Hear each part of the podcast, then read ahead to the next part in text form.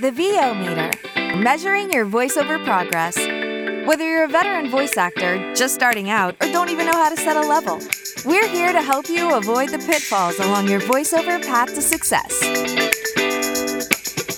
The VO meter is brought to you by Voice Actor Websites, Studio Bricks, Global Voice Acting Academy, JMC Demos, and Sennheiser. The VO meter is produced in part using Source Connect, made by source-elements.com. And now your hosts, Paul Stefano and Sean Daly. Hi, everybody. Welcome to episode 68 of the VO Meter. Measuring your voiceover progress. Today, we're featuring an interview with Gerald Griffith, the executive director of VO Atlanta, and we're going to talk to him about the upcoming virtual version of the conference where we'll be media sponsors providing excellent content as we always do from the conference virtually and socially distanced, of course, and uh, bring you some interviews from speakers and attendees at the conference. All right, but before that, it's time for our. VoiceOver Extra brings you the VO meter reference levels. Uh, seriously, guys, that's the best you could come up with? Hey, it's your show. All right, Sean, what's been happening in your VO world? Uh, not too much project wise, unfortunately, but I have been getting a crap ton of auditions. um, and I've been keeping busy with, uh, of course, my work for GVAA and Rekindle School. We just wrapped up another 101 class for them. And oh my God, our membership has grown so big for GVAA that I had to schedule. How big 14 is it? How big is it?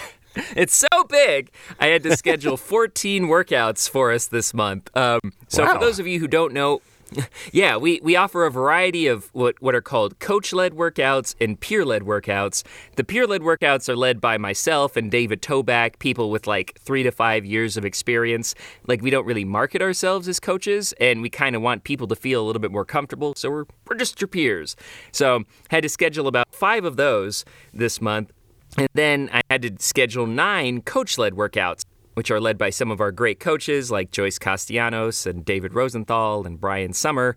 And depending on their specialties, they're either kind of like an all genre workout, like say with Steve Reesberg or David Rosenthal, or something a little bit more genre specific, like when Joyce teaches, she does promo or documentary narration, and when Brian Sommer teaches, he usually focuses on video games or animation.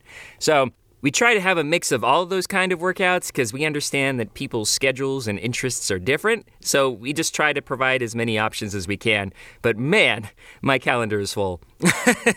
That's awesome. Glad to hear it. Because don't forget, not only is GVAA one of your employers, but they're also a sponsor of the podcast. So thanks again to the Global Voice Acting Academy for being on board. Awesome. Yeah, thanks, guys. So, what about you? I have a couple of things going on. I have a an audiobook that just came out last week. It's my first title with Joe Hempel's company, Fireside Horror, and it's called Invitation to Death. It's a like it's like the the name implies, it's a horror story, and there's a surprise twist at the end. So go find that wherever you can download audiobooks called Invitation to Death, and narrated by me. And I'm currently working on the second book in a series for Dreamscape Audio, and that is going pretty well. I'm almost done. I had a bit of a delay because, as I'll get to in the questionable gear purchases, my new booth setup took a little bit longer than I expected. Not because of any issues with our fine sponsor, Studio Bricks, but just because I'm a Luddite and couldn't get everything set up the, the right way I wanted it workflow wise, but I'll talk about that in a few minutes. But I should be finishing up that book. It's called Eastern Lights. The previous book, called Southern Storms, is out now, and that's done pretty well. It's been out since about September. And this is the next in the series with one of the ancillary characters from that book as the main character of this one. And it's again a dual POV romance with uh, Nikki Thomas. And then, let's say other current events. Um, I met our agent. I think we shared this agent, Lisa Ristow, right? Yes. So I met her for, in person for the first time yesterday. She lives only about 45 minutes from me in Maryland. Uh, so I went to her house because um, I was stalking her. No, just kidding. I was buying a new router on Rep Craigslist. me. Uh, I was buying a new router on Craigslist, and it just happened to be in her hometown. I know this because you know we talk quite a bit because we have a pretty good relationship. So I emailed her and said, "I think I'm in your neighborhood. Like I, I know from your Facebook pictures, this looks like your your your house." And she said, "Yeah, that is my neighborhood." So we didn't want to do anything social because of the stupid pandemic restrictions. But I just stopped by the house and just got out and we talked a little bit from from the street to her front yard and just said hi. But it was cool to finally meet Lisa in person after all these years of her repping me. And uh, I've only met, I think, two of my agents ever in person, and it was nice to finally be able to do that with Lisa. Very cool. And then what else? Uh, let's see. I have a blocked salivary gland, which is not very exciting, but What? When I'm talking about vocal health, it's something to think about. So I had this like lump under my tongue, and I could see it. It was visually there, and, and when I looked in the mirror, and I could feel it. So when I was talking, I was feeling it like drag, feeling what I thought was my tongue dragging on my teeth, especially saying S's. And I actually reached out to some friends. I think you might have been on this, where I was asking if you were hearing problems with my S's in some of my recordings, and I think it mm-hmm. turned out to be the tongue. So I went to the dentist because being the hypochondriac I am, I'm fearing the worst. I'm thinking, oh, great, I have mouth cancer, career's over, wonderful, I'll be talking through a straw the rest of my life. But luckily, the dentist just said it is it is a blocked salivary gland. So the cure really is to kind of let it resolve on its own and try to flush it out, sort of. So the the idea is to eat a bunch of sour stuff, either suck on lemons or I chose to eat a whole bag of Sour Patch Kids, and it helps to yeah. So it helps your mouth to sort of overcompensate and create more saliva and sort of like roto rooter it out. So that's what I'm that's what I'm doing. It is getting better. I, I wouldn't have sat down to do this podcast today if it was still happening because it does affect my work unfortunately. So if you like me have some sort of weird lump under your tongue, don't panic. It's probably just a blocked salivary gland. Go get it checked out by your dentist. Uh, I was talking to my daughter about it and she said, "I thought you were going to the mouth doctor." And I said, "Yeah, they're called dentists." it's just funny the things you forget, you take for granted. That, and my daughter's 15, so she should have known this already. It's not like she hasn't been to the dentist, but she said, "Oh yeah, I guess that is the same thing." Maybe she thought you were going to an ENT. I don't know. yeah, we often take our oral hygiene for granted. So, and it's one of those things that can affect your voice. So, definitely like make make sure that you do go to the dentist regularly, that you do practice good oral hygiene like brushing your teeth. Very often part of my warm-up routine is brushing my teeth because those vibrating toothbrushes kind of wake up my gums a little bit, and then I'll use mouthwash and then a dry mouth rinse. Because I find that you just feel confident, like going on a date when you have a, ma- a clean mouth, right? yeah. I hadn't thought about stimulating the gums and the tongue. But that's probably a good idea. I always brush my teeth and floss beforehand because it will affect your your, your speech, especially if you like had a plate of ribs right before you're about to record. Yeah, oh, yeah. No, out. it, it'll definitely. It'll help with the mouth clicks. It'll help with a lot. Like I said, it helps with the confidence. And um, and I remember even Paul Strikwerda mentioned had a blog about it, but he uses one of those tongue scrapers beforehand. Oh, yeah. I'm just like, ah, the tongue's so sensitive. I don't want to do that, but it probably should. Yeah, not a bad idea. So one other thing I want to mention, I had a an interesting uh, thing happen. I guess about two weeks ago now. I was looking at one of the Facebook groups. I think it was the one of the author, I mean, uh, narrator specific ones. It might have been the indie slash ACX one on, on Facebook. And somebody said they put up a post saying, "What are some of your podcasts you recommend for people to listen to that are learning about the business?" And it's because it was audiobook specific. The the couple that popped up were Rich Miller's audiobook Speakeasy and J. Rodney Turner's. Uh, I think it's Learning to Do Audiobooks. I can't remember the title. Sorry, J. Rodney. But um, nobody mentioned us, at least not last time I checked. So I jumped in and, and looked. I was going to mention us, and then I said, wait a minute, I know that name. That sounds familiar. So I checked in on, on the profile, and it's uh, a woman by the name of Amy Kennedy, who I went to high school with. And I think junior high too. It's hard for me to remember that far that, that far back. We were basically from adjoining towns, so we didn't go to elementary school together. And I can't remember how quickly the the schools get merged into one big pot, but definitely high school. So I, I looked, and def- it definitely was the same person. So I said, normally I wouldn't recommend my own podcast. Parentheses. Okay, yes, I would, but you should check out ours. By the way, I think I know you. We went to school together. So uh, come to find out, it was the same person, and we connected on Facebook, and then have had some conversations over email and, and phone. And um, I've been trying to help Amy out a little bit. So she is just starting. She's done a couple of books and is interested in VO. And I'm really excited because I don't often get to meet people that know me from like that point in my life. Most of the time, I talk to people from high school or, or even before. They either have no idea I'm doing voiceover or just don't care, frankly. So to have somebody that has known me, well, knew me 30 years ago and uh, is also interested in voiceover is really cool. And then some people that have reached out to me have done the thing where they ask for advice or they think they want to get into voiceover, and I say, go listen to the podcast, and you never hear from them again. In this case, after that first post, Amy actually listened to a bunch of the episodes. Unfortunately, the first one was the one with Keston John, where I was barely involved, so she got to hear a lot of you, Sean. but It was a good interview, though. I was proud of that one. yeah, I, I listened to it. You did a great job on that. So it is a good a good example of the work. But then since uh, Amy has listened to a few of them, and we talked about some of the topics, so congratulations on your starting your VO journey, Amy, and hope to hear big things from you. Awesome. Be sure to listen to the rest of our episodes. And if you need training, check out. No, Yeah, it's all right. I'm sure you, you're well on your own way to success. That's great. I will say uh, Amy was much more advanced than I was expecting. So congratulations to her. I went to ACX and listened to her samples, and then she sent me one, and I was like, "Oh, you sound like you already know what you're doing. I'm not sure I can help you at all." And then come to find out, she had taken acting classes and has an acting background, which, as most of you know, I don't really. I've, I've learned everything I know about acting during voiceover training. So Amy will probably be way past me and doing much better, more sooner rather than later. So good luck again, Amy.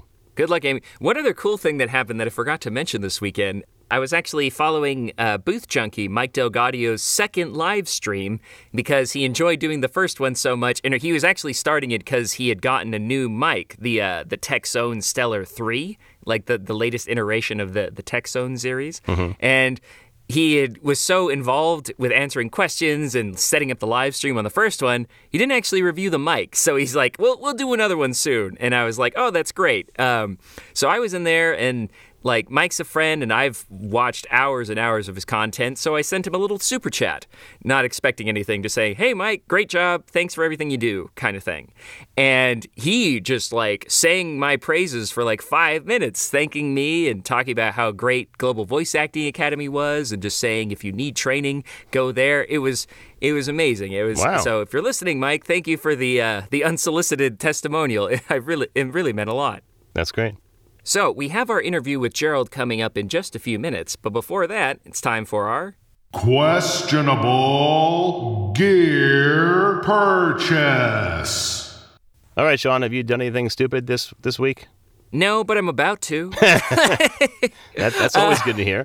I'm still, uh, like you guys heard in the the previous episodes, I'm kind of on this quest for an elegant, like over, like overhead boom solution. So to kind of, right now, I'm I'm kind of happy with where my my mic is, but I.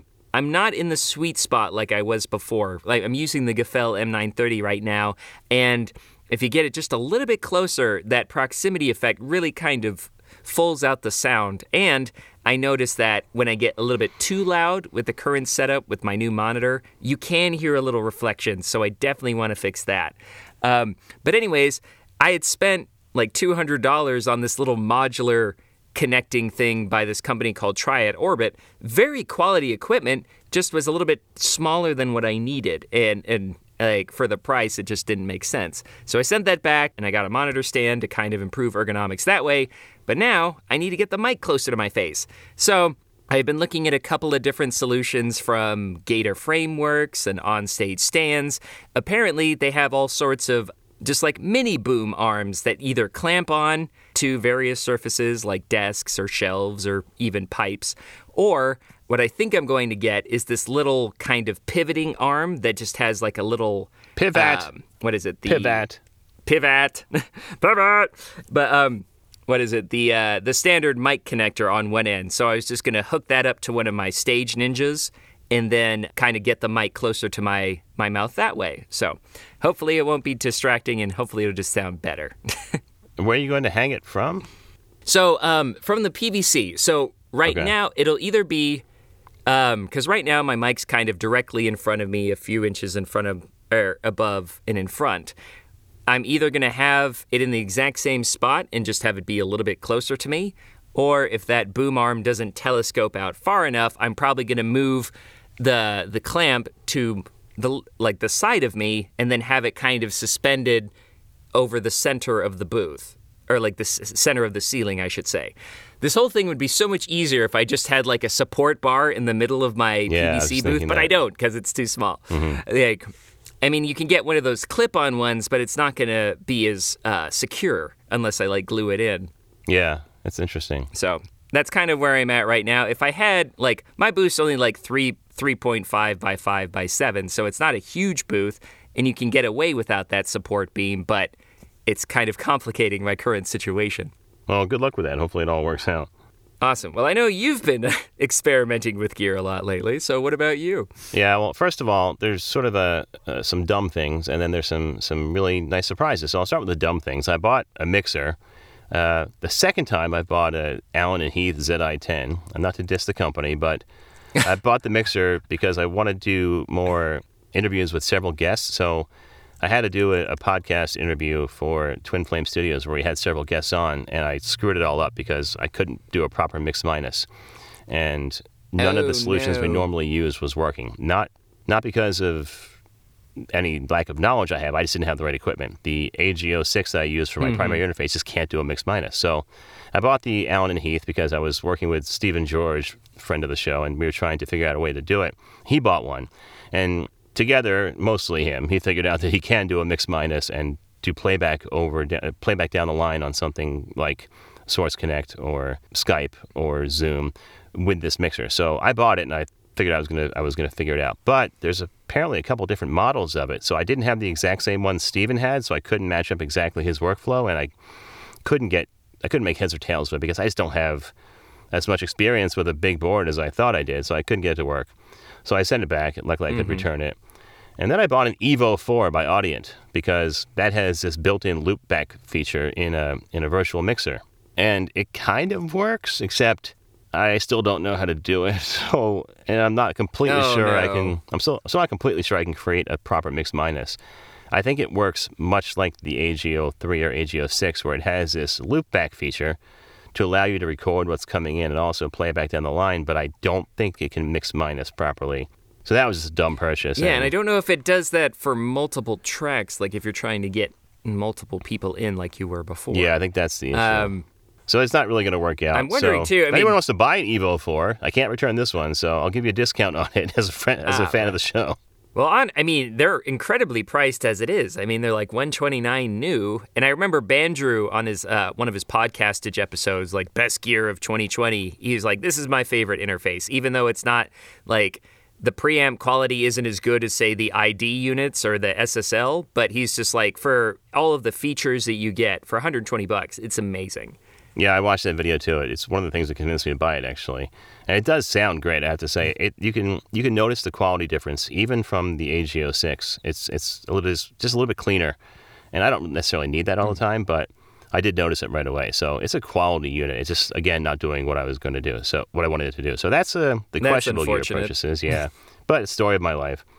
But on the positive side, I finally set up my studio bricks ergonomically and logistically to work out exactly the way I need it. And it's weird because it's completely different than I had set up in my old booth in the Whisper Room. So now I'm seated all the time. I put in a desk inside the booth and I'm sitting at a stool. And then I'm, uh, for those of you who know Studio Bricks, it has the big door on the one side. So I'm sitting perpendicular to the door, facing the what would be the, the right side if you were looking at the booth. And I'm basically taking advantage of the, the width of the booth rather than the short length that has a door there. And then I got a boom arm, a Blue Compass boom arm that connects to the desk and comes Nice. over to connect it to the MK8, which now I'm I, I'm going to say settled on, but not because there's anything wrong with the mic, just because I'm a nutcase and always buy more equipment. But I've heard from multiple people now, including you, that this is the best sound you've ever heard from me. So I'm keeping the MK8 and going to make that my only mic for right now. And there's really no reason not to. It's a fantastic mic, and it sounds great. And I'm I'm starting to learn how to work it because, like you mentioned with the Gefell, it has this fantastic proximity effect that you can get. And I have it off axis, so I, I don't pop it when I'm doing when I'm talking. Hopefully, it's not happening right now. Mm-hmm. But I just love the proximity effect on it, and it's just it just makes sense to have a well-known brand, high quality, large diaphragm condenser in the booth, and now I have that, so no complaints there. And then finally, I have two two screens in the booth. I have a monitor that's sitting on the desk. I initially bought uh, mounting a, an arm, a, an arm that goes up and down. What's the word I'm looking for? A, VESA arm. Thank you. A stand. Stand, yes. But a, a desk-mounted monitor stand. That's Oh, oh, I see the, the the VESA mount. Yes. Yeah. Mhm. Or VESA, however they pronounce it. Right. But I found out that I couldn't find a way to have the monitor there and something to read off of. So I still like to read off of an iPad because it's completely silent because you use your fingers. I don't have any mouse clicks or rolling sounds or keyboard sounds. So I end up having the monitor a little bit lower. I really only use it to look at the DAW to make sure things are running and then using punch and roll I need it there too. And then now I, I mm-hmm. took the, I actually reused something I had before. One of these stands, the Arkon stands for my iPad that I had screwed into the walls of my Whisper Room. I was able to sort of rig it so I jammed it into the VESA mount of the of the the monitor arm, and now it's coming out over the monitor. So now I have the iPad on top of the monitor on an arm, and then I can see both at the same time. So really happy after weeks of futzing around with it ergonomically. I can get work done and even edit in here if I want to for small things, and it's all very comfortable and has increased my workflow exponentially. So thanks to Studio Bricks again Awesome. and Sennheiser because both those products have changed my my my workflow completely. Fantastic. Yeah, I was really impressed with that MK8. Uh, as I talked about before, I put together a review for it, and the audio is all ready. I'm just going to take some B roll and release it on my YouTube channel once that's finished. So, but I just loved, I mean, as someone who was a fan of the MK4, that was one of, that was my first large diaphragm condenser, the MK8 just gives you so much more of a sonic toolbox between its, uh, its different polar patterns and the pad switches. It does look cool too. I remember you saying your mom liked the way it looked, and I, I kind of agree. Yeah, yeah. I mean, it's got it's got a very, um, I mean, it's got a champagne, almost gold color to it. And then, now I admit that was one of the reasons why I liked or was drawn to it when, or the MK4 was because of how it looked. I also really like the transparent mesh grill because I can see the capsule and I know where it's pointing exactly. Like sometimes you can't always see inside the grill, so you don't know if you're pointing the capsule where you want it to. So in my case, I want to point it at a at the corner of my mouth so I can talk past it to avoid plosives and not need a pop filter. And I know exactly where it's pointing right now because I can see it. That helps a lot. Nice. And have you been using just the cardioid or, um, or what is it, the the I have it on pattern? I actually have it on um, figure eight because well, Yes, it's that's the helping with the door of the Studio Bricks. So Studio Bricks has this giant glass door, and there can guess there can be some reflections off of there. I actually just saw George Washington III this morning posted on Facebook saying, "What are you guys doing about this door?" So that's one of the ways I'm combating that is having figure eight. It's it's the the null zone is right where the door is as opposed to behind it. So that's helping a lot. Awesome. And I hope that we're inspiring ideas in our audience. Like, you can get creative, right? And whether you're using a PVC booth like me or a Studio Bricks like Paul, there are no there's no limitation to creative, inelegant solutions, as Rob Marley would say. Yeah, just ask around to your friends. I actually sent a sample of this to um, to Uncle Roy, and I told him I was using figure eight, and he said, "Figure eight, you know what that does, right?" And I was like, "Yeah, but here's why." And he said, "Oh, okay, that makes sense." I don't think he trusted me at first, but yeah, I, I'm doing it for a specific reason. All right, well, that wraps up our questionable gear purchases. We'll get to our interview with Gerald Griffith from VO Atlanta in just a moment, right after a word from our sponsors. First, we'd like to thank our sponsor, Studio Bricks. Studio Bricks designs and creates the highest performing portable sound isolation booths. Their professionally perfected acoustics enhances your performance and take your recordings to their maximum quality from your home studio. Forget about managing noise conflicts with your neighbors and family. Pursue your passion for voiceover on your own time and on your own terms. Walgreens. Because it's flu season, you live in a place with doorknobs and handrails and, you know, people. We tried booking a vacation rental on one of those other websites. They don't always tell you everything. The stars take it to the red carpet. We are back live from the red carpet. California leads the way for change in America, and so does Kamala Harris. Rated M for mature. Claire Redfield. And who exactly are you? So, yeah, what hashtag should I use to describe a grown man in a tuxedo wrestling a goat? And prior to 1933, many of them belonged to a variety of political parties that were now outlawed in Germany. This is the story of how Q got curly. Quinn was crazy about curls. Curly fries, curly straws, curly haired dogs. Hey, J. Michael here. Thanks for listening to the VO Meter podcast. It's one of my favorites. If you're looking for a great demo like the ones you just heard, check out jmcdemos.com for more information.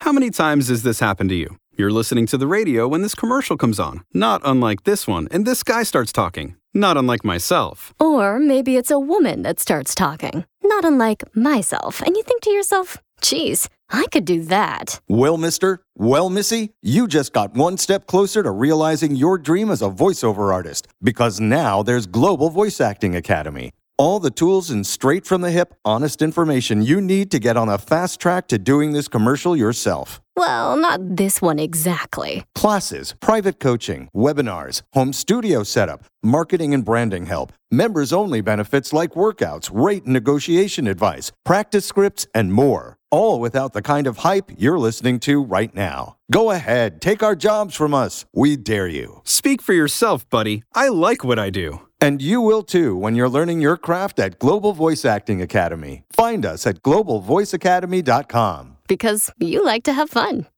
Hi, everybody. Welcome back to the VO Meter. We're pleased to be joined now live with the Executive Director of VO Atlanta, Gerald Griffith. How are you, Gerald? I'm doing well, guys. How about yourself? Great. Thanks for joining us. Oh, thanks for having me. I appreciate it. So it's been a while since we since we saw you in person, unfortunately, because of events going around the world. But it's great to hear your voice again. Well, it's great to have a chance to share and talk about the conference a little bit, and uh, it has certainly been a year in between. So. Yeah. Yeah, it's been interesting for sure. So, Sean and I have talked about the conference a lot, actually, over the years in, in our 67 episodes. But for some of our listeners who may not be familiar, tell us a little bit about the history of VO Atlanta and why you started it. Well, uh, VO Atlanta was started out of a small meetup group here in Atlanta, which I started just to have the chance to meet other people in voiceover here in the Atlanta area after I moved here back in uh, 2009. And so that meetup uh, was started around 2011. And after a while, I realized that most of the conference related activities were always far away. They were in New York and LA and Texas. And it, it just seemed like a lot sometimes for people, you know, maybe just getting started to have a chance to go to something. And so I set out with the goal of just creating something that was a little more in the Southeast. Um, so my original goal was to have a regional event for people who could drive here in the southeast to come to. Um, and I figured it was like Florida to Texas and then to Virginia. And I actually had a cool map on the wall with a big circle, and that was kind of the area I wanted to draw people from. And so it was really just around the idea of people coming together to support each other, to share and interact and, and learn from industry leaders that uh, I had met over time and be able to bring them in to have them share from their their experience in the industry. And um, so the first conference was in March of 2013. And um, we had about 125 people come to that. And it was great. We had it there at the Hilton out by the Atlanta airport. And it started something. And every year we kept growing. And before you know it, we had many more people from outside of Atlanta than, than were in Atlanta or the area coming. And by the time we got to 2019, through seven conferences, we were closer to a thousand people attending and um, around you know well over 150 sessions and workshops happening. And the schedule was just packed. If, if you were here it was like you could go almost 24 7 there were, there were a few hours of downtime in between but we generally have people from about 40 plus states and around 20 countries. And uh, it's just taken on a life of its own but it's been a really exciting journey to this point I'll say. Now, this next one is personally relevant because I've benefited from the conference quite a bit, but I'm curious from your own perspective, what has VO Atlanta done for the voiceover industry at large? Well, that's always a tougher one for me because I don't necessarily try to answer it myself. So this is going to be a, little bit of an odd moment because you and Paul have been to the conference many times. So it really becomes a question, I think, of what has it meant to the people who attended? Because when when it's a question about the industry, it's a little harder for me to answer because VO, VO is kind of interesting in the sense that you're not dealing with one organization, you're dealing with hundreds of individual businesses that are run in some similar ways, but in large part, they're very unique and very different depending on the person that you're dealing with. So, so I can't really speak to what it's done for the industry. I'd like to think that it's provided a platform where people can engage in very interpersonal ways. They can get out of their booth for a little bit and, and engage with other community members. But the largest part for me, outside of the voiceover piece, is just to recreate a space where people can be people again, you know, because most of us don't work in the same space or interact on a daily basis, say in what would have been a traditional workplace many years ago. So when you come to the conference or you're engaged in an activity related to the conference, I'd like to think that you make friends, that you make contacts, that you build your personal and professional network of getting to know people that you otherwise wouldn't come in contact with. Well, I can say, and I, I think I can speak for Sean too, but if not, he's here, so we can do it too. Uh, it, it's in no small way changed the entire course of my career for the better. When I first went to VO Atlanta, I didn't know that many people at all, and in the industry, and my career was just starting. And in large part because of the relationships I made there, and people I met and things I learned, it really helped my career blossom early on and continues to. Mine too. And what was really funny is that I actually made contacts with a lot of people in Seattle, like which is where I live, obviously. And so after the first VO Atlanta I went to, we had actually put together a meetup group, and then that built my my local uh, network even more and really solidified that. And of course, I mean, people know I've I've benefited from numerous um, contests and things that VO Atlanta has offered, and so like I said, I, I, got a new 416 because of it. I got I uh, I was blessed with a wonderful team for the team challenge and the prizes we got for that, getting to come to VO Atlanta again. So, like Paul, it has been very instrumental in my own career. Yeah, and it explains why Sean is no longer eligible for any contest. At the conference. For any, not not just at your conference, but all the conferences. oh gosh, he certainly had a good run, hasn't he? It's all right. He, he has. It's like his ROI on coming is amazing. it's like... Well, you know what they say: to whom much is given, much is expected. oh, wow. So, but, uh, Gerald, you talked a little bit about it in the outset, but how has VO Atlanta changed over the years? Wow. Uh, well, it's certainly gotten larger, but I, I, think what's happened in large part, the, the first couple of years, I think, like with a lot of things that start off new, people are somewhat unsure about it. And you really have to work hard to bring in what I'll call well regarded, well respected resources within the industry. And sometimes they're a little hesitant to lend their name to new things because they're not sure what your angle is or how serious you are or whether you're, you know, you have good intentions. So the first couple of years I had to work really, really, really hard trying to get some of those people to um, to believe in, in what I was doing here.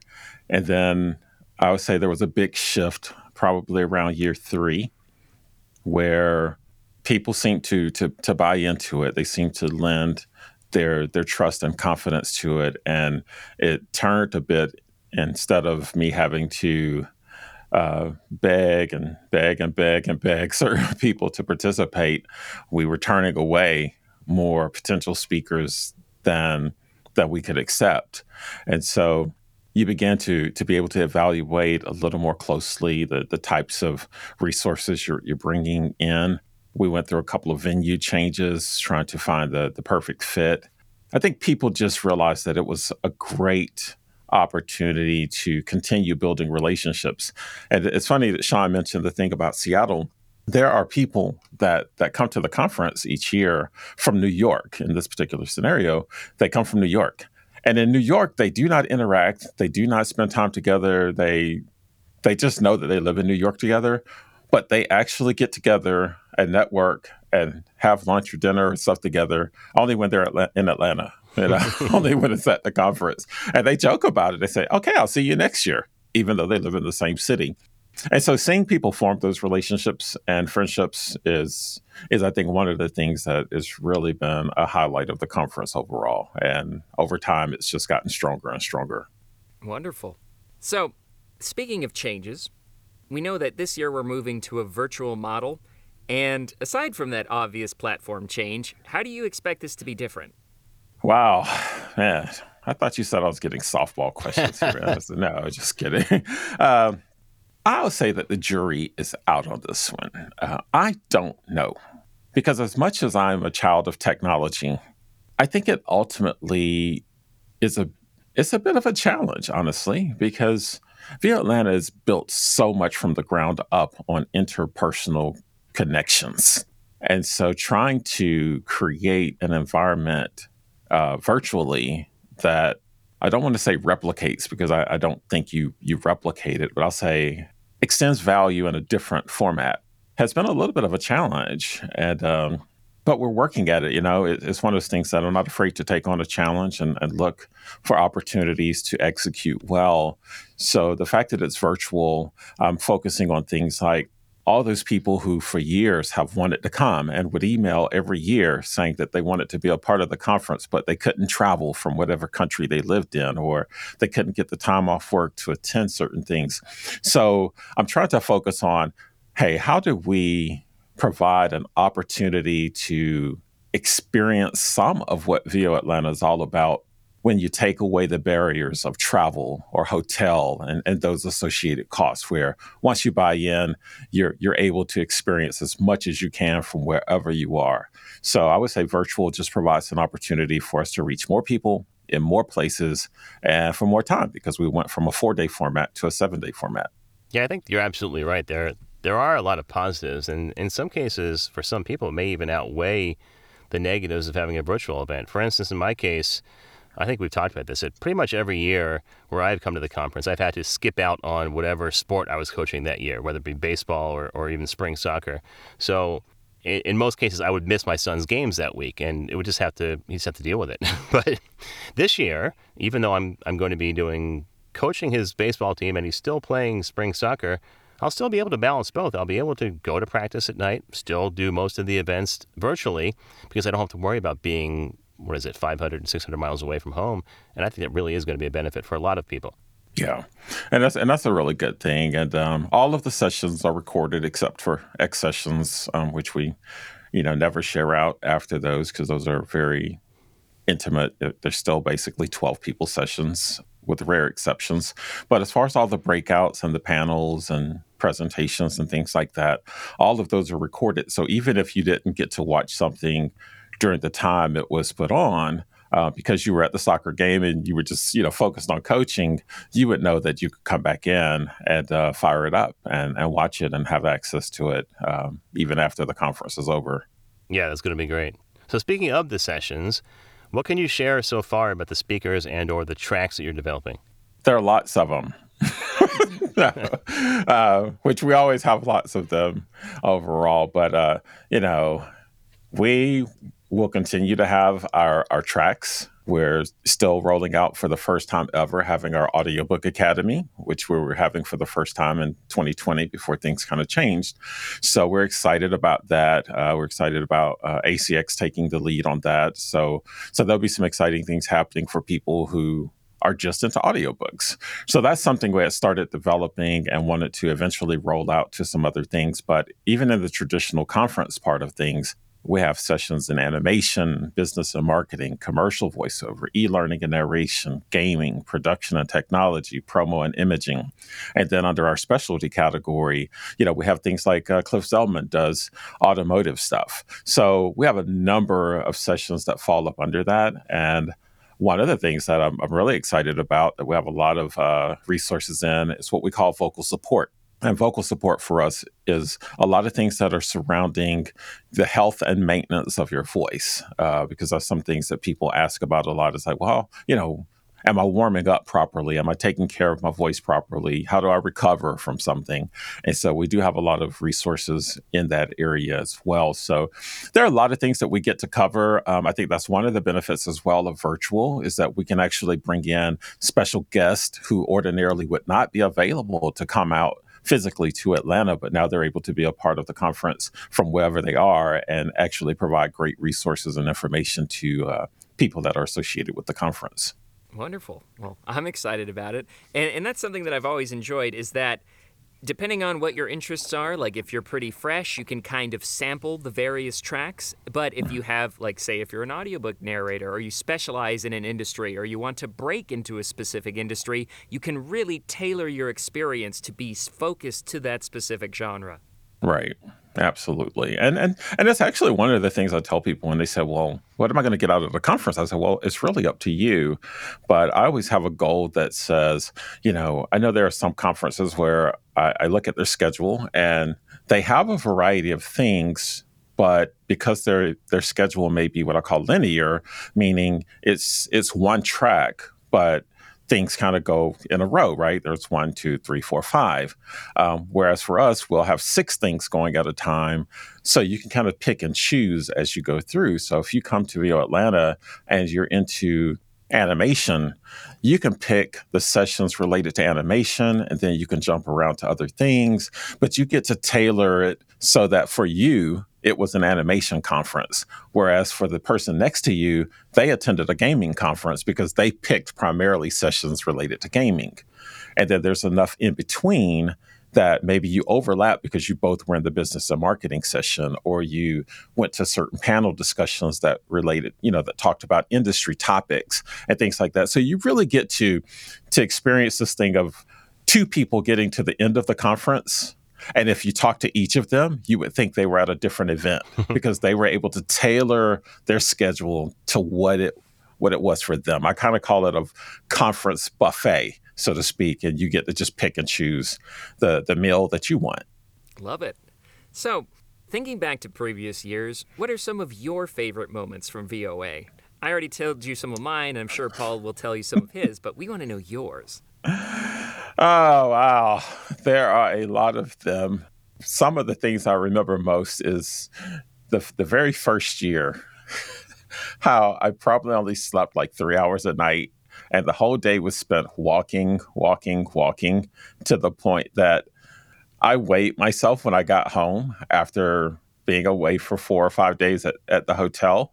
And I had lost 10 pounds just from walking around that first year. wow. it, it, was sure crazy. You severely dehydrated at that. Oh man, I, I, was so tired that I took I took my team out to lunch after everything wrapped up that Sunday, and I could barely sit on the stool. I was I was falling asleep. I was scared I wasn't even going to make it home, and then after that, I, I just started staying over until Monday because I was just in no shape to drive. I was just exhausted. So even though that sounds kind of a challenge thing, but it was like, no, we got through it. You know, we, we got through it. Everybody pulled together and we made it work.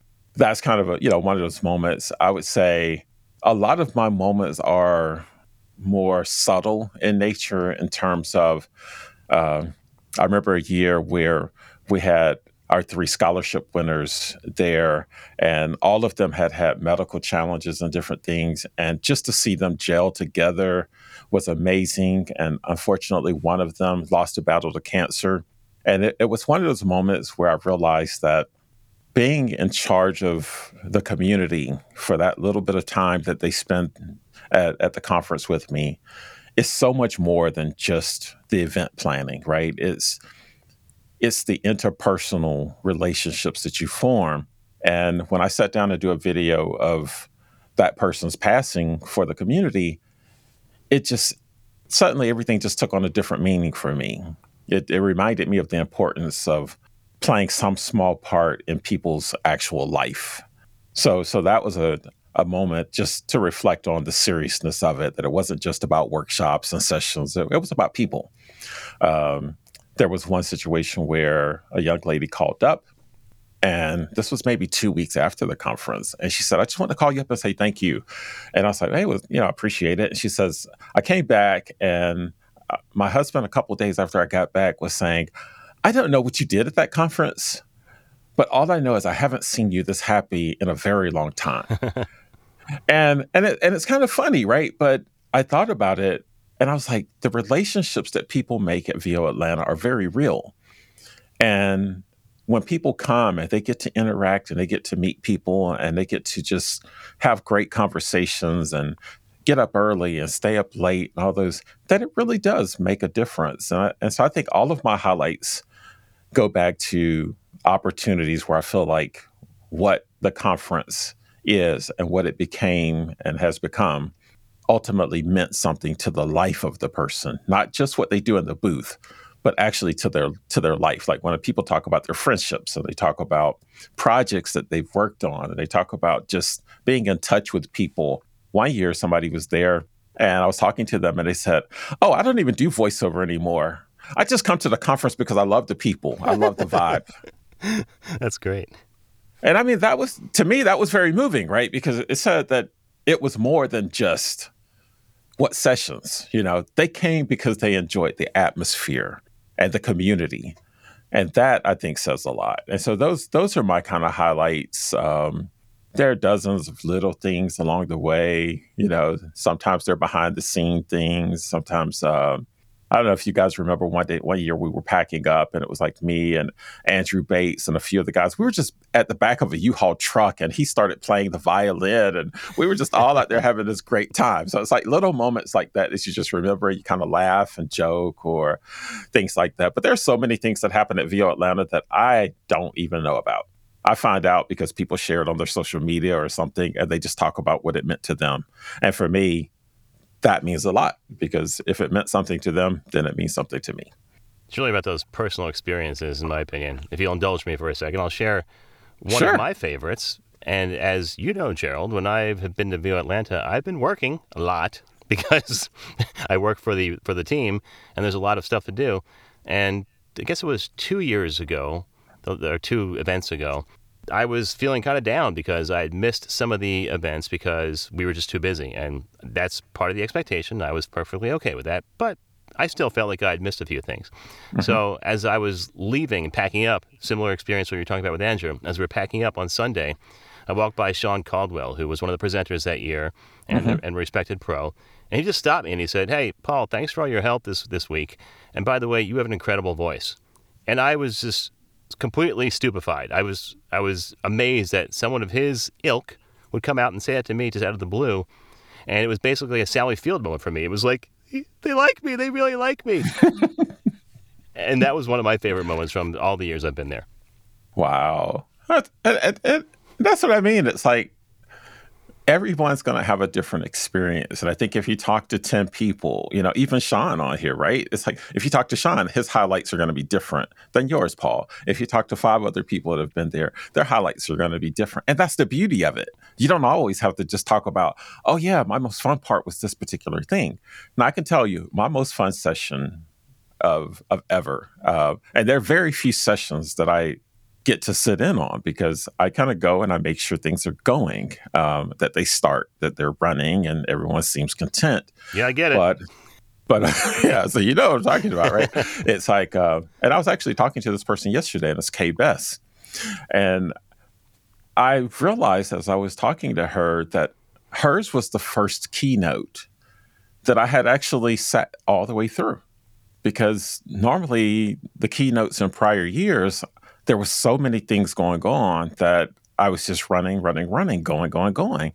But we changed the format in 2019 to do the keynote on the first night so that there was nothing else going on and there was nowhere for people to rush off to at the end.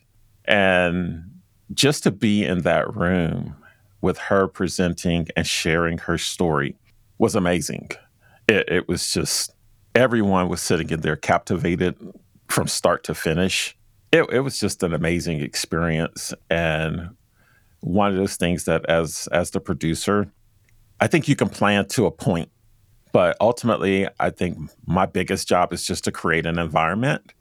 And when you see things just take off and just blossom right in front of your eyes inside that environment it's an amazing amazing thing. And so i shared that with her yesterday because it was great. I, I loved every minute of it, and um, it's just moments like that that are super exciting, man. Absolutely, and, and like you're saying, I mean, like the conference itself, just for the educational standpoint, is amazing, right? I mean, you've got mm-hmm. these top tier uh, guests, and they're so personable and so accessible. And like you're saying, everyone's experience is different. If you want it to be kind of like a Comic Con thing where you get to meet Rob Paulsen and Bob Bergen and take a picture and get an autograph, you can do that. But it's like like you were saying before, all the real memories and the heartfelt moments happen outside of those panels, right? Mhm. The, it's the conversations, it's the dinners and the meals and the karaoke sessions that people really remember and really resonate to. Yeah, it it is, and uh, ult- ultimately, though, here's here's the catch with the conference, and and I always get asked, you know, what am I going to get out of it? What am I going to get out of it? And and there are a couple things that I point out to people about the conference. It, and this probably goes without saying for most people, but VO Atlanta is not a job fair. Okay. A conference is not a job fair. It's the equivalent of a dentist doesn't go to a dental conference and ask how many patients they're going to get out of it. They go to a dental conference because they want to learn how to be a better, stronger dentist and how they want to go back home and attract more clients. VO Atlanta is much the same way. You come there to connect with the community, tap into additional resources, pick up new skills, build your network, start new relationships so that when you go back to your own booth, you can put those things into practice and grow your business in ways you may not have been able to do prior to coming. That's ultimately something that you have to execute on, or as Home Depot would say it, is you know, you can do it, we can help. And, and that's kind of the role VO Atlanta plays is to provide an environment where you can get the resources you need from highly qualified, highly skilled, highly sharing and giving people in this community. By the way, for those who are number crunchers, you can sign with an agent at VO Atlanta. It happened to me, and I referred hmm. another person to one of my agents on that floor at the conference. So it can happen if you play Yeah. your cards right. Well, here's here's the thing about the agent thing, right? I have a thing, and, I, and you see it posted some some places, is that the way I look at agents and conference is this: everyone is an agent, right? And you just said you referred somebody to someone, right, Paul? Mm-hmm. Okay, it's it's my point, right? And that's why on the name badges at VO Atlanta, there's never a title. There's never a title about what you do. It's always just who you are, right? Your name, your Paul Stefano. That's who you are. So when I meet you, I should meet you as Paul and then learn about what you do. But if I just walked around all day going, I only want to meet agents, I only want to meet directors, I only want to give out my business cards, then you're going to miss building a lot of meaningful relationships with people who can put you in touch with amazing opportunities, all because you're just shopping for titles. Yeah, makes sense. So, like you were saying, Gerald, it really is your own experience, and I feel like a lot of people who struggle with that that kind of marketing to like your colleagues just mm-hmm. they don't understand that they are the entrepreneur, they're the business person, and Right. that's not how you go about it. Like, right? Like once you reach that level of entrepreneurship, you don't market towards your colleagues, you market towards your clients who aren't going to these conferences. So, thank you so much for talking with us today. What we want to know now is what's the future for VOA? Wow. That oh, you saved the best for last, right? well, I will give you the short and long answer, which is I honestly don't know.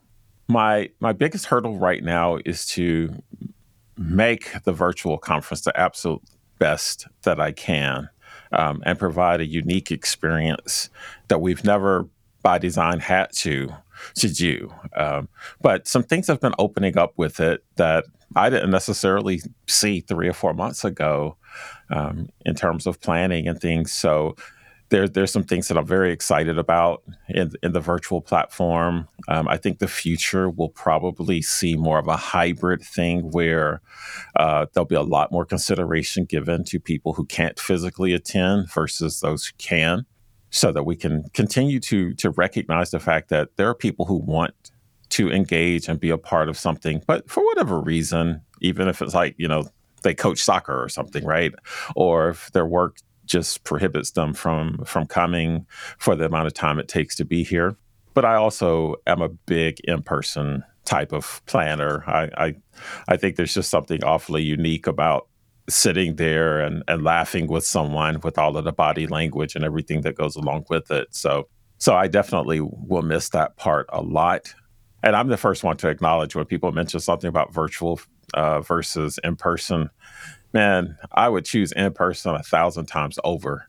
But the reality is that unfortunately, our world's in a particular place with the pandemic, and we have to deal with the situation on the ground. And that means being a little flexible with how we do things. And as opportunities open up for us to do things differently or in a different fashion later on, and then we'll do those. But for right now, I miss the community. I miss the engagement. Um, I'm so appreciative of all those people who've been supportive over the last year plus of just getting through the the challenges and the, the changes. And I know one big thing for me is like we're coming up on March 11th, which for me will be my day of infamy. Right?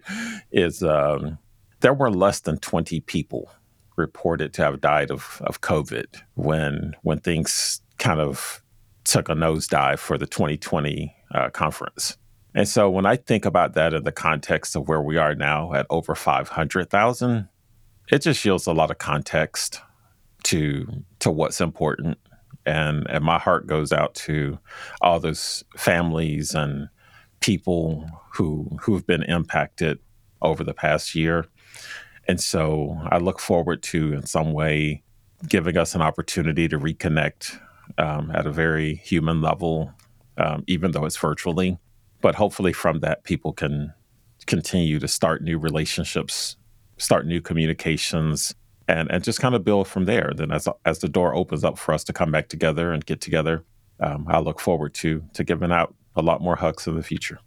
Well, Gerald, we're all looking forward to not only the virtual conference, but what's to come. We thank you for being here today. And we'll see you in a few weeks at this point for VO Atlanta Virtual. Well, hey, also a big shout out to you guys. Um, I appreciate the time to talk about the conference. I appreciate you guys stepping up to to help put yourselves out there and, and be able to bring some new and exciting interviews uh, from people that'll be associated with the conference. So thanks a lot for that. Well, thanks for having us. We're definitely happy to pay it forward. Thanks, guys. As a voice talent, you have to have a website. But what a hassle getting someone to do it for you. And when they finally do, they break or don't look right on mobile devices. They're not built for marketing and SEO. They're expensive. You have limited or no control. And it takes forever to get one built and go live. So, what's the best way to get you online in no time? Go to voiceactorwebsites.com. Like our name implies, voiceactorwebsites.com just does websites for voice actors. We believe in creating fast, mobile friendly, responsive, highly functional designs that are easy to read and easy to use. You have full control. No need to hire someone every time you want to make a change. And our upfront pricing means you know exactly what your costs are ahead of time. You can get your voiceover website going for as little as $700. So if you want your voice actor website without the hassle of complexity and dealing with too many options, go to voiceactorwebsites.com, where your VO website shouldn't be a pain in the you know what. All right. Thank you so much for joining us, Gerald. As you guys know, VO Atlanta has been very influential to my own career, Paul's as well, but you guys know all the, like we joked about, I can't win anything from them anymore. but it was great having him on the podcast, and I'm very excited to see what this digital VO Atlanta experience brings. Yeah, I'm a little intimidated by a week's long, a week's worth of activity, I have to admit, because judging by how exhausted I am during the normal four day or three and a half slash four day program. Mm-hmm. I'm a little intimidated, but I'm sure, as always, Gerald will pull off a great conference. And I'm really looking forward to, to talking with the speakers, getting to meet some new people. Hopefully, some people I haven't met at VO Atlanta before. I can't. I think that can't help but happen because of the virtual format. So we'll meet people from different mm-hmm. countries, mm-hmm. hopefully, and different different states that we haven't seen before. And I'm really excited to see where it all goes. Yeah, I think you're you're uniquely suited for this with your experience. So, that wraps up this episode of the VO Meter. Measuring your voiceover progress. Coming up, we have audiobook narrator, voiceover actor, and stage actor Joel Frumkin. He's actually started coaching as well, and we're going to talk to him about that and his experience in the audiobook world. Other than that, we've got a lot of interviews coming up leading up to VO Atlanta, so be sure to tune in for those. Thanks for listening, everybody. Have a good one. Thanks for listening to this episode of the VO Meter. Follow along, visit us at www.vometer.com. We'd also love to hear your comments or suggestions for the show. Or if you have a questionable gear purchase, tell us all about it on our Facebook page or on Twitter at the VO Meter.